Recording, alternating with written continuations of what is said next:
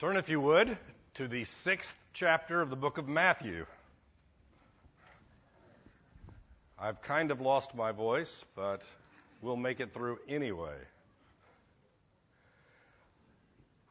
A couple of weeks ago, we started chapter 6. Chapter 6 has a pattern at the beginning of it.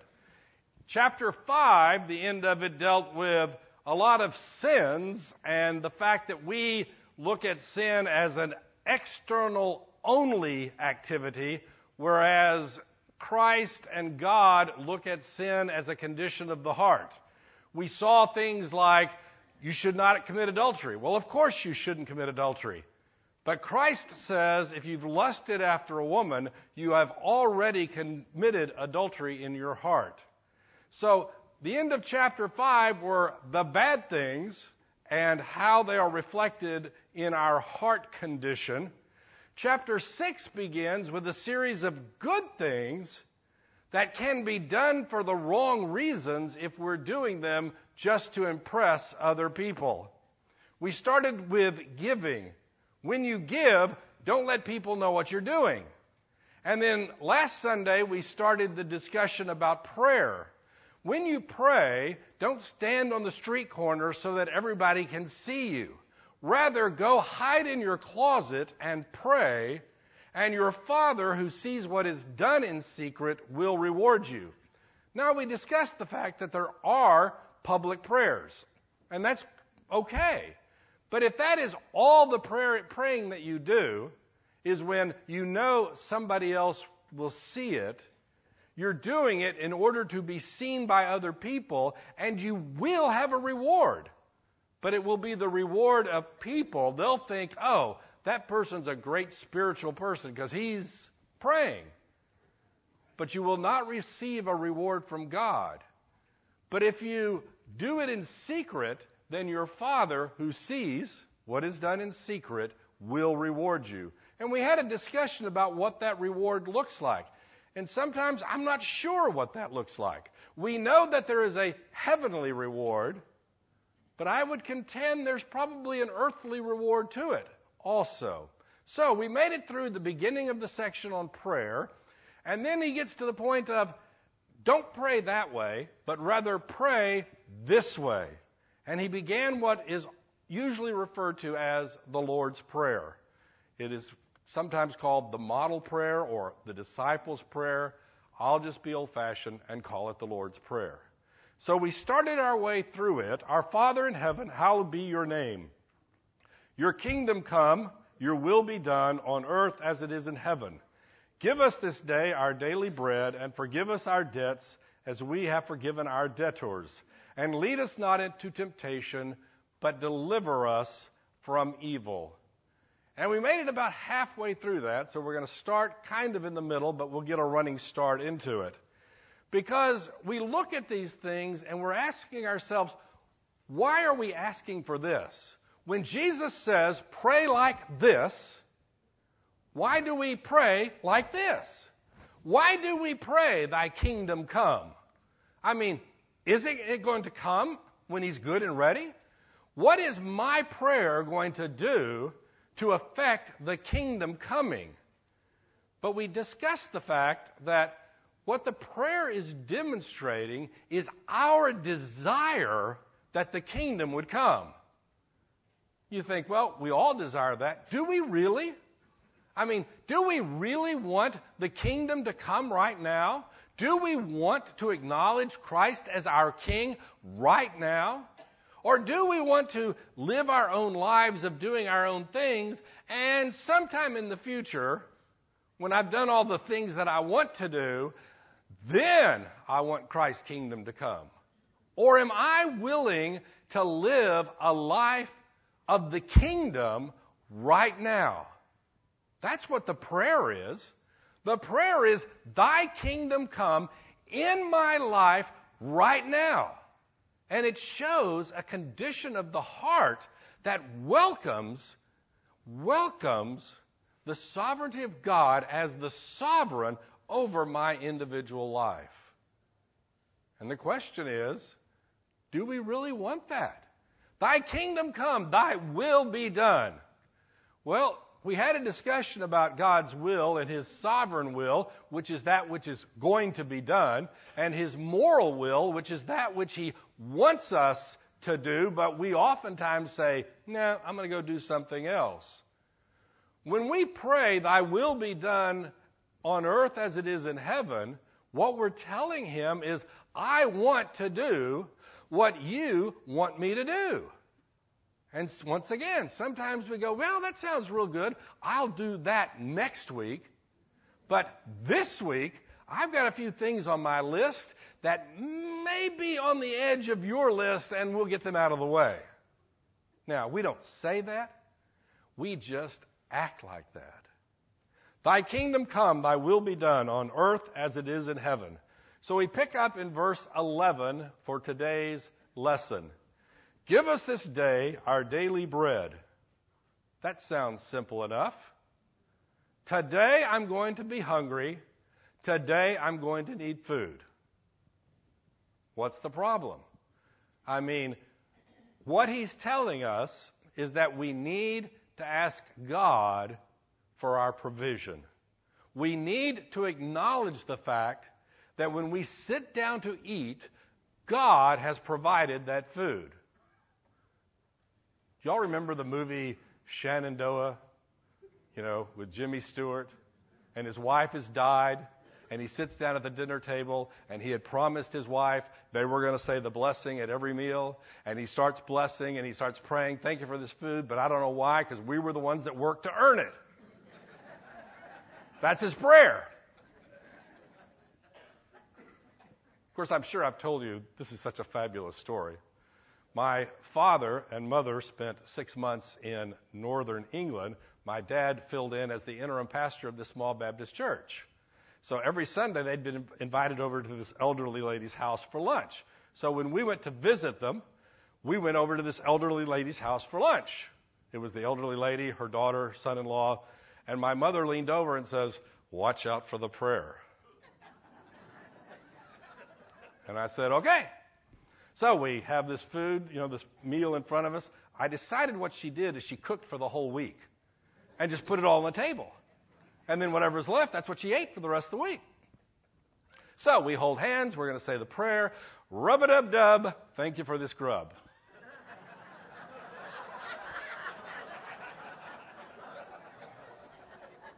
I'm assuming she got it from her husband and just kept doing it. God wants us to acknowledge our need for Him. But wait! As Jimmy Stewart says, I went to work this week to earn the money, to get that food, to put it on the table. What does God have to do with it? Well, the Old Testament tells us very clearly it is God who gives you the strength to do the work, to earn the food, to provide for you and the needs of your family. Here's the question Do we really believe that? Yes? I've been around plenty of people with cerebral palsy, mm-hmm. wheelchair. I've been around people with Down syndrome. I've been around people with psychiatric disorders. And so it's interesting to me when I hear people brag about what they've done. Uh-huh. But it's God who's given them the body, the mind, the ability to do everything they've mm-hmm. done. All they've merely done was use the tools that God has given them. We use the tools that God has given us to provide. And there's the question Do I acknowledge that the meal that I'm going to eat this afternoon is, in fact, given to me by the gracious pleasure of God? But notice what it also says Give us this day our daily bread. Think back, if you will, to the Jews. They've left Egypt, they've had a small problem with the golden calf. They get hungry. And like all of us do, we start cursing our leaders and our God for not providing us with food. And God says, No problem. Here comes the food. And in the morning they come out and there's this flaky stuff on the ground. And they say, What's that? Which is loosely translated manna. Okay? And then these quail come through and they just start whacking them. And they eat quail and they eat manna. But you know what? how do I know that God is going to provide tomorrow's meal? So, what am I going to do? I gather up the manna that I need, I gather up the quail that I need, and I gather up some more for tomorrow. Even though he had told them, don't do that. And tomorrow, they open that jar of manna, and it stinks. It has turned rotten because they did not trust in God. Now, it's interesting. On the sixth day, they were told to save two days' worth because the next day was the Sabbath. And guess what? On the seventh day, they opened up that pot and it was as fresh as could be. Why? Because they were doing what God told them to do. Give us this day our daily bread. A quote I heard years ago. How much money, how much food do you have to have before you're willing to live by faith? Think about that for a while. Proverbs chapter 30, verse 8. Remove far from me falsehood and lying. Give me neither poverty nor riches. Feed me with the food that is needful for me, lest I be full and deny you and say, Who is the Lord? Or lest I be poor and steal and profane the name of my God. What the writer of that proverb is telling us is if I have too much stuff, I begin to think that I'm independent of God. I don't need God. I've got money in my bank. I've got food on my table to last me for a long time. If I need it, I can go buy it. I don't need God. The flip side of it is if I have nothing, then I run the risk of going and stealing it and profaning the name of God by doing that. Well, I would contend that most of us, there are lots of poor people in the world, okay? But most of us are probably closer to this end over here, where our problem is not that we don't have anything. Our problem is that we have so much, we no longer think we need to ask God for our daily bread. We live a life where we think we are independent of God. And God wants us to pray, God, I am dependent upon you for everything in my life. We're talking about food here, but we're also acknowledging the fact that this is a model prayer. It is a prayer that is to teach us how to pray. What is it teaching us? It's teaching us to ask God for what we need. But to only ask God for what we need now. And not, God, give me a barn full so I never have to come back to you. Give me a Costco full of stuff in my backyard and I will be set for life. And God says, I don't want you living that way. So when we talk about food, when we talk about health, when we talk about time, when we talk about fill in the blank with whatever it is that you and I ask for from God, remember, He wants us to acknowledge our dependence upon Him, and He wants us to continue to acknowledge our dependence upon Him, and He's not particularly interested in us getting to the point where we believe we are autonomous human beings that can live our lives on our own. Self sufficiency is probably a sin if we begin to think that we are self sufficient apart from God. What the scripture teaches us is that the next breath in your lungs is a gift from God. The prayer is teaching us to acknowledge that. But I don't want to acknowledge that. I don't want to be dependent on anybody else. I want to be free. And God says, no. Aren't, you're not going to be, and you shouldn't want to be. You are dependent upon God. Now, I could also make a long discussion, but I'm not going to do it. The reality is, none of us are truly independent. We are dependent upon each other. I mean, God gave us the church because He knew that you would probably be a lousy Christian by yourself. You would be. You need somebody to stand beside you when things are going bad. You need someone to whack you up the side of the head when you're being bad. That's just what we need. Yet we want to believe that we are independent human beings. I try to avoid politics like the plague, but I just think this is very humorous. You get states like North Dakota, who, if you ask them, we're the most independent people in the world, and they receive more federal dollars per capita than any state in the Union. But I won't go there. It's a facade we put up of independence. Give us this day our daily bread, and forgive us our debts as we have forgiven our debtors. What does yours say, Van? Give, forgive us our trespasses as we forgive those who trespass against us. We see the word debt and we start thinking money, right? Okay? I owe the bank some money. I should pay them.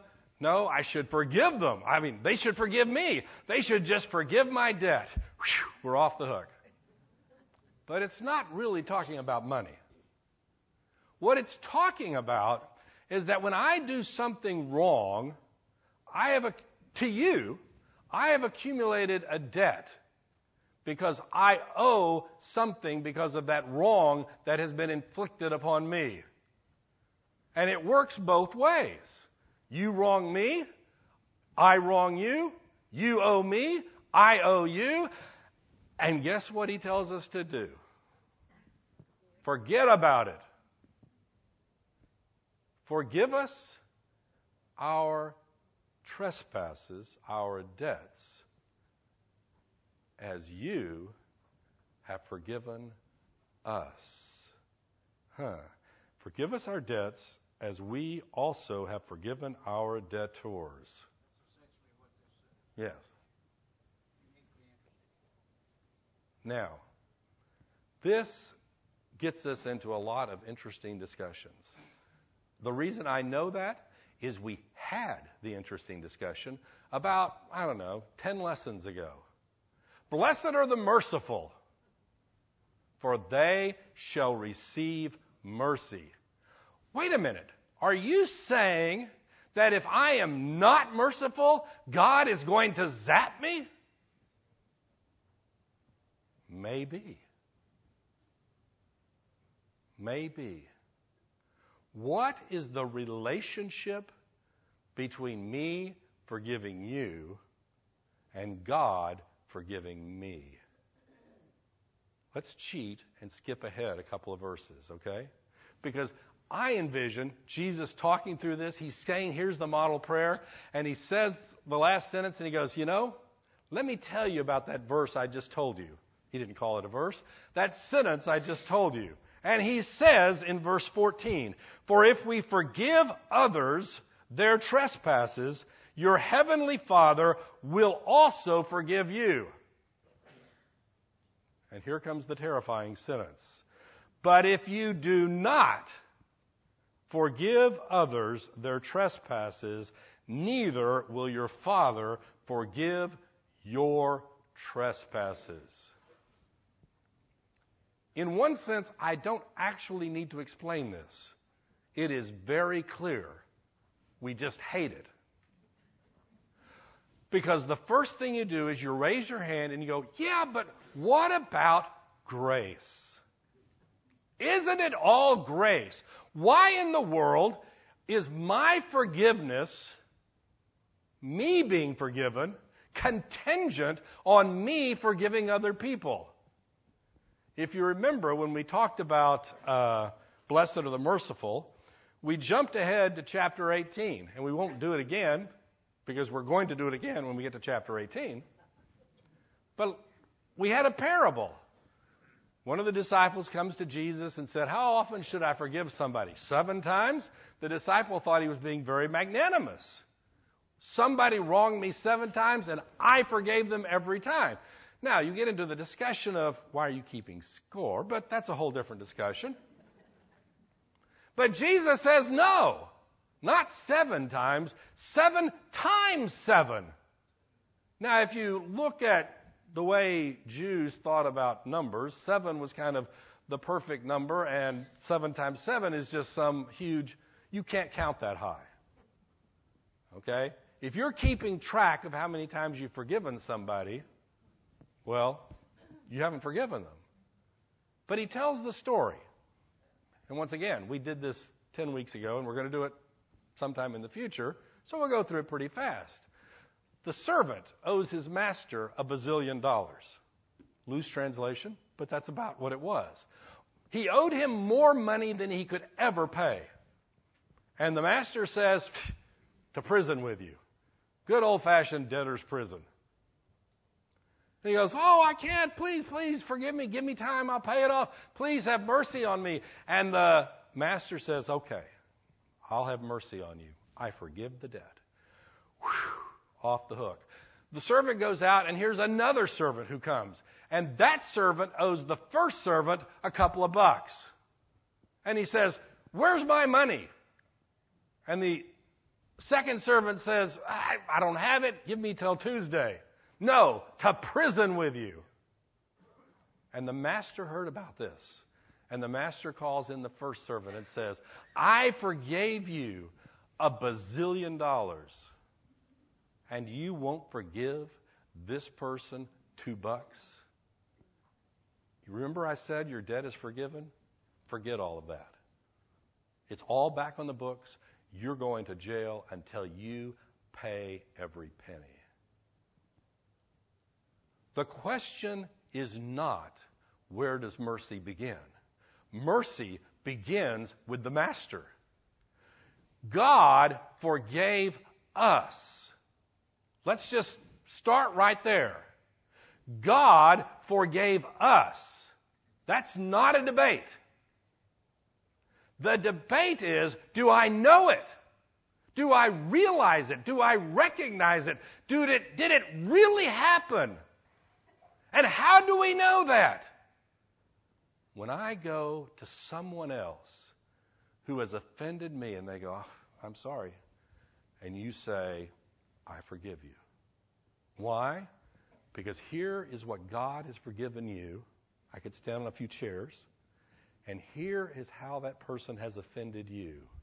And if you can't forgive that, it is a demonstration that you have not acknowledged the depth, the huge debt that God has forgiven you. You haven't done it. The odds are,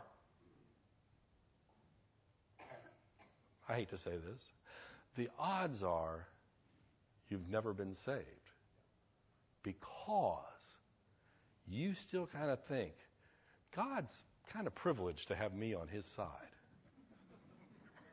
You know? That guy over there, he's wretched. Me, I'm pretty good. God put me on his team. Raw, I'm cool, aren't I? You, you're a wretch. And that's the way we think. And as long as we think that, blessed are the poor in spirit, those who acknowledge they cannot do it on their own. No, I'm not pointing at you directly.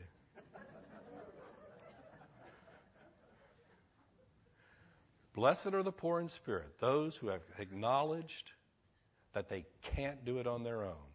And the question is when we have received the grace and mercy of God, how do we then go out and interact with other people around us? The reality is, the other people are going to mess up to us, and we're going to mess up to them because we're all sinners trying through the grace of God, through the guidance of the Holy Spirit, to do what God would have us to do. And what He tells us to do is to show them the grace and mercy that He has abundantly displayed toward us. Yes? I'd be curious, I wonder if you could relate that to a criminal justice system. I'm going to do that. His question is how does that relate to the criminal justice system? When I commit a sin, no, let's back up and let's make it even worse, okay? Somebody murders one of my daughters. Okay? I will tell you right now, I'm pretty ticked off. That's putting it mildly. I am angry. The guy is arrested, he is sentenced, and he is sent to prison. While he's in prison, he meets some friends of Jerry's who share the gospel with him, and he becomes a believer. He comes, he calls me and says, I want to talk to you. I drive down there.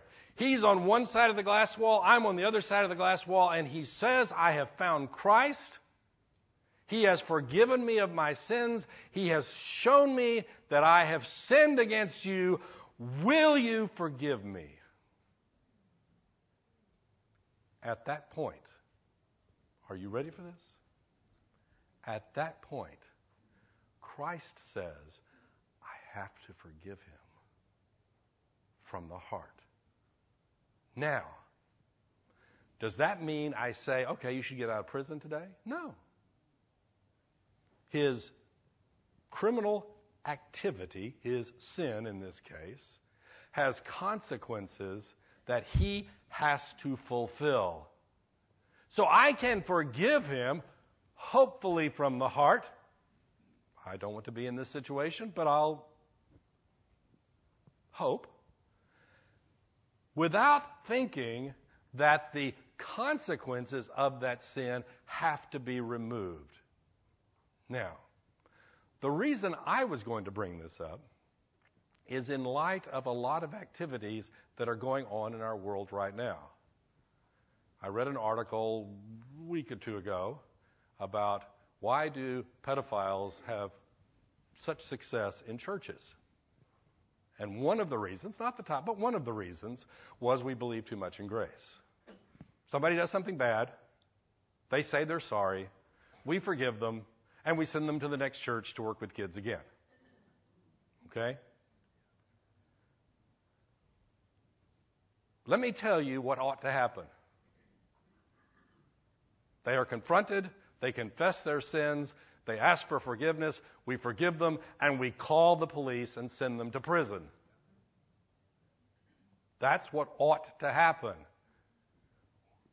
The government exists to punish evildoers. Go to Romans, that's what we're told. This person is an evildoer. Our animosity toward them may need to dissipate as we demonstrate God's forgiveness to them, but the consequences are still there. If you are a pastor and you've done something horrible, yes, you can ask for forgiveness, you can get repentance, and you can still belong to the church if you're not in prison. You can still belong to the church. That doesn't necessarily mean you're allowed to be the pastor. That is a different calling. So don't say, grace says I have to act like there's no consequences. It is interesting in my mind if you start looking at how God works. You know, you come to me and ask for forgiveness. I hope you're sincere. I trust you're sincere. I pray that you're sincere. The reality is, I don't know if you're sincere. God does. That's why God has said certain activities, forgive or not, you're going to jail, you're going to prison, you're going to, in the Old Testament, you're going to get stoned. There are consequences of these actions. Would it be better if those people repented? Yes. Do we need to forgive them if they do? Yes. Do we still carry out the judgment? Yes. Go ahead. If they have come out of prison for being Uh-huh. uh, when the church welcomes them back in, Mhm. they still would not be allowed to work with children. Right. We have laws in place. They're not to be. her comment is even if they go to prison as a pedophile, when they get out, they come to the church. I mean, I heard, you know, a story of church in our area, and the guy shows up on Sunday morning, and there is a man standing there to escort him through the whole day, walks him back to the parking lot because we want him to come to church. We want him to be under the gospel. But that doesn't mean that we don't acknowledge the issues. Somebody had a hand back here? Says they're gonna kill your daughter, Uh huh. so what do you do? You go to the authorities, you go to the FBI, you go to the detectives, and they do nothing. But you know that person's gonna kill your daughter. Uh huh.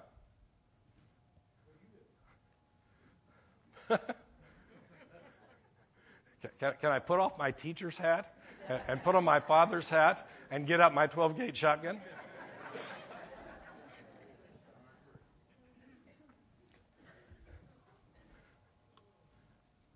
The reality is, all of this is an interesting discussion, and I and it needs to be done. The reality, though, is that nobody's probably going to kill one of my daughters this week. But somebody may offend me this week.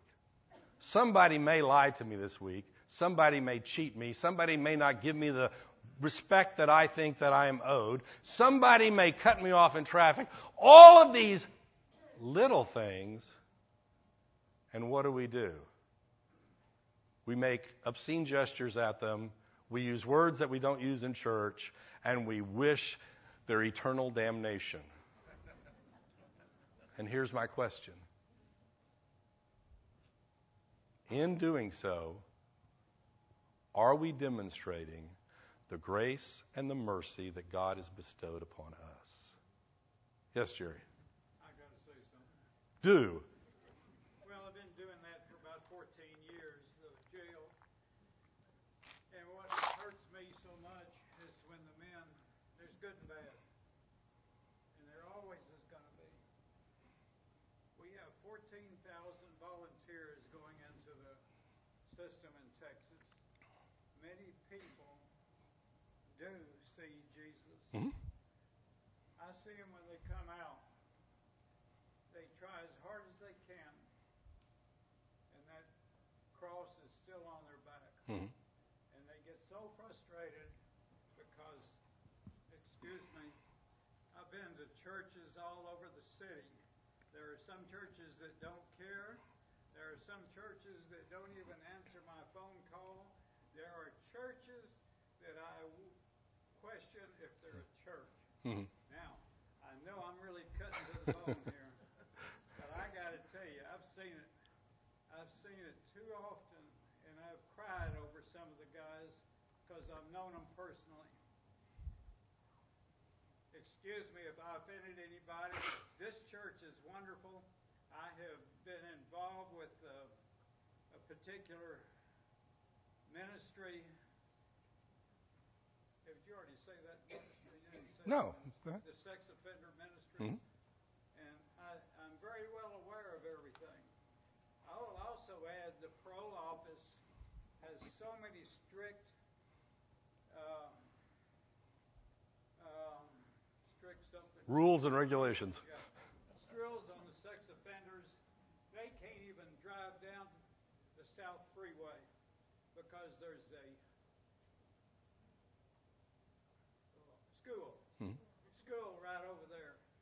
If a sex is living here, they've got to have a map to do this. If a sex offender comes in here, he has to have a chaperone. There are about five churches in the city who will do that. Christ Chapel is one. As far as I know, we don't have any sex offenders here. Have I said enough? I'm. I told you I was going to say enough.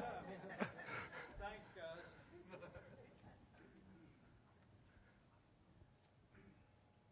When we tell God, forgive us our sins as we have forgiven others. We're putting it on the line. We're saying that I'm going to forgive people like you have forgiven me. I've told you in here before, there's a, a book, The Sunflower or something, um, written by a Jewish guy. He was in a concentration camp, but he had some useful skills, so he was being used for labor.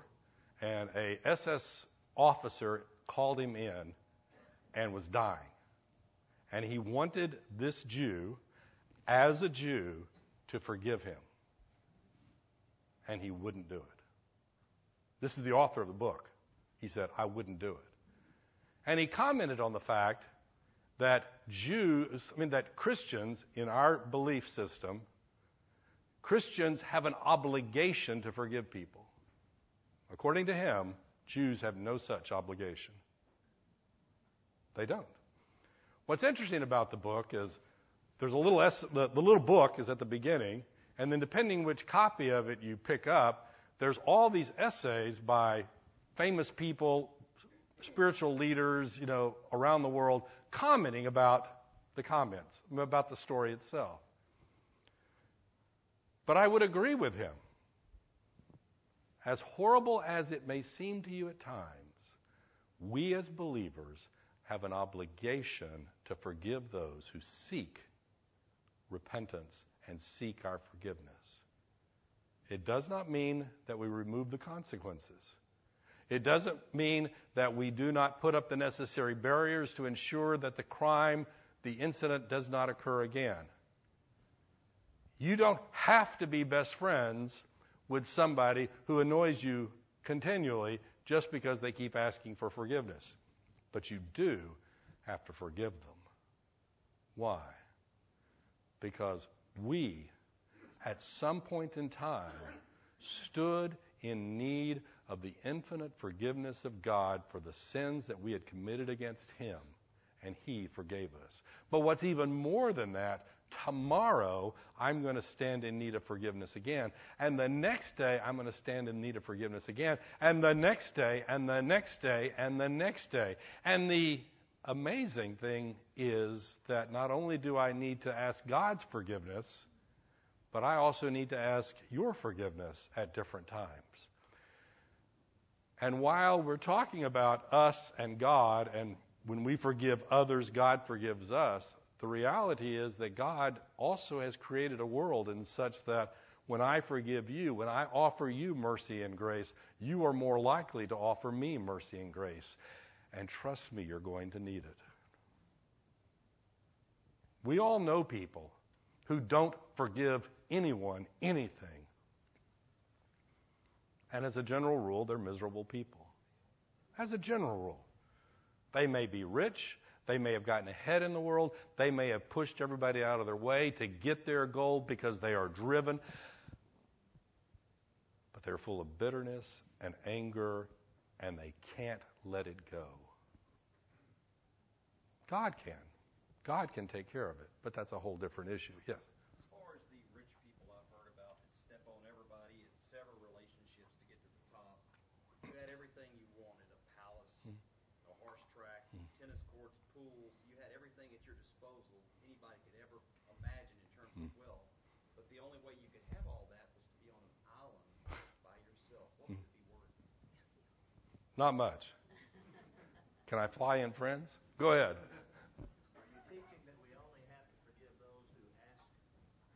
Le- uh, his question is Do we only have to forgive those who ask?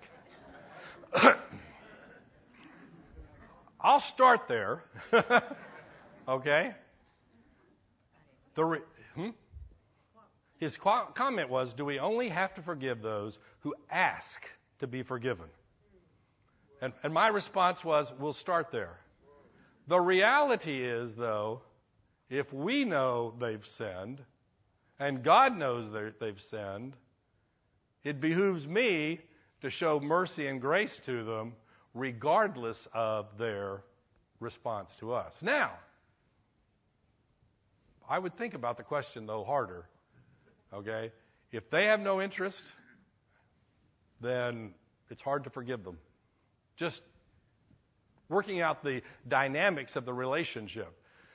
But if you're letting your non forgiveness, your bitterness, swell up inside of you, then you're just poisoning your own life. Okay? This particularly happens when you see the person that you're angry against and they're dead. Okay? They're dead. It was your father, and he abused you, he attacked you, and he died, and you are angry. You need to forgive him because you need to deal with the reality of your life and not let that anger continue on to the next generation. Since I live that life you're talking about, I went to a Catholic boys' school in town, Huh? and half the teachers there were sex offenders. The other half beat on you most of the time. Huh? And so I'm, I received a lot of that. And there's a difference in forgiveness, but you don't have to forget. Mhm. I've been there. Yeah. His observation is that he grew up at a school of another denomination, and he was either the, half, half the teachers were sex offenders, and the other half just beat him regularly. And his observation is, we do forgive, but that doesn't mean we have to forget. Sometimes in our minds, we've linked those together so tightly that we think that if I act like you sinned in the past, then I, I haven't really forgiven you. Forgive forgiveness is a condition of our heart toward the other people. And we need to forgive them, but we still may not let them around our children. Okay? Somebody, go ahead.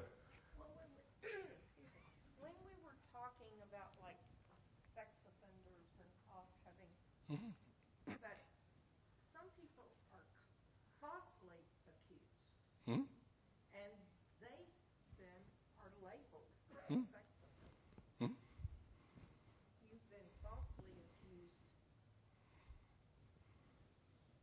and you're having to live that life because you were falsely Mhm. Her observations about people that are falsely accused. Okay? Number one, I'm not sure how big that group is. I know it exists, but I don't know how big that group is. Secondly, that's why we have a legal system. That's why the scripture says that in the Old Testament you don't condemn people on one witness, you have multiple witnesses. You have a process for determining what really happened.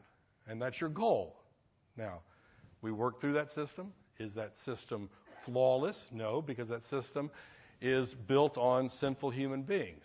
Is that system better than the alternatives? Probably. Okay? So, yes, it is a very hard case. The question, once again, though, is as you as an individual, are you going to forgive these people, whether they're accused or false? I mean, you're called to forgive them. Okay?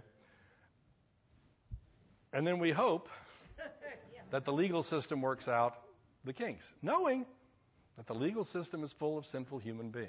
Okay? Did somebody else have a question back here? You can see that this is a hot topic. Why is it a hot topic? First off, there's a group of people that I just don't want to forgive. I mean, that's the bottom line, right? They did me wrong, and I'm going to do them wrong every opportunity that I get. There's no place in the Christian life for that attitude. There just isn't. Let's just lay it on the table. There is no place in the Christian life for that attitude.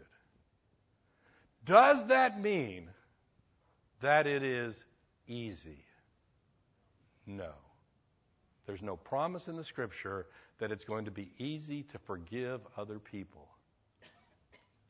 How do we learn to forgive other people? Well, the second point is practice. The first point is to continue to realize what God has forgiven you. No. You weren't the star pupil, and God chose you because you were the star pupil. No, you weren't the best looking, and God chose you for the, because you were the best looking. He didn't choose you because you were the all star. In fact, it's interesting if you look at Moses at the end of his life when he's talking to the nation of Israel. He tells them, Y'all are not the best nation on the planet. Y'all are grumblers. Y'all complain. There's not more of you than other people. You're not tougher. You're none of those things. God chose you because he had made a promise to Abraham. He had made a promise to Abraham that you would be a called people. Question Why did God save you?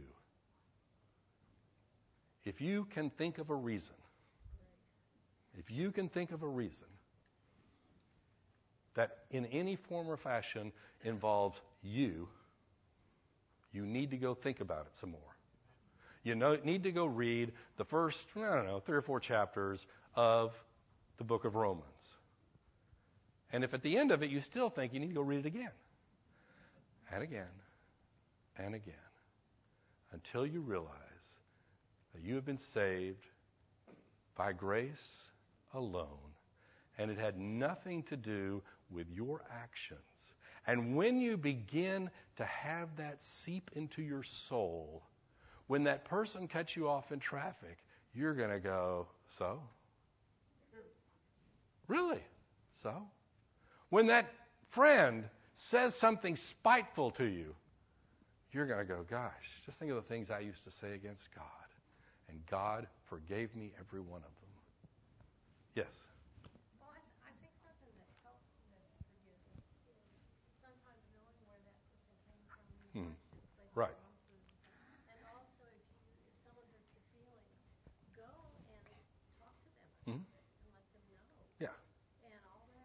part of the forgiveness.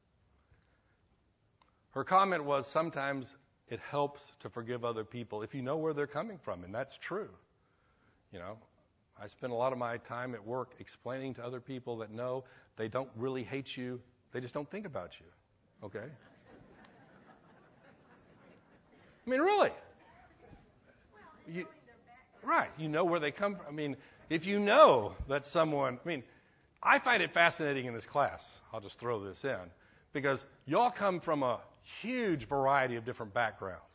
And I will sit up here and say, you know, you have to obey the law of God, and you came from a legalistic church, and you go, oh no, here's this happening again. I mean, and I, and I have to be sensitive to that. I have to be sensitive to where people are coming from and not expect more from them than they at their current level of grace can handle. And so you're right. All of this is right. But we need to learn to forgive. We made it through three verses. we didn't even get into leading into temptation. That's the hard one.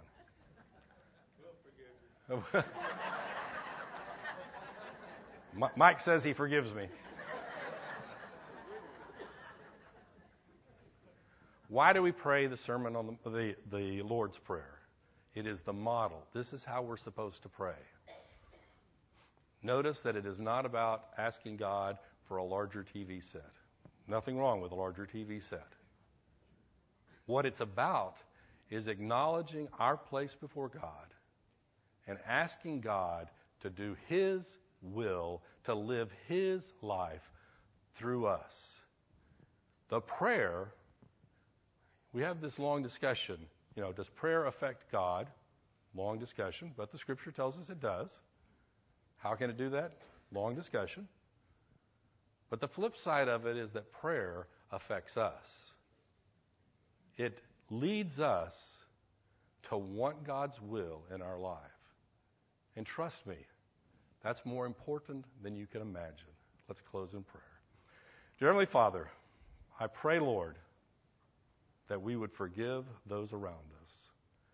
I pray, Lord, that today, when we are offended, when somebody does something to us that we do not like, that we will look to you and not at them.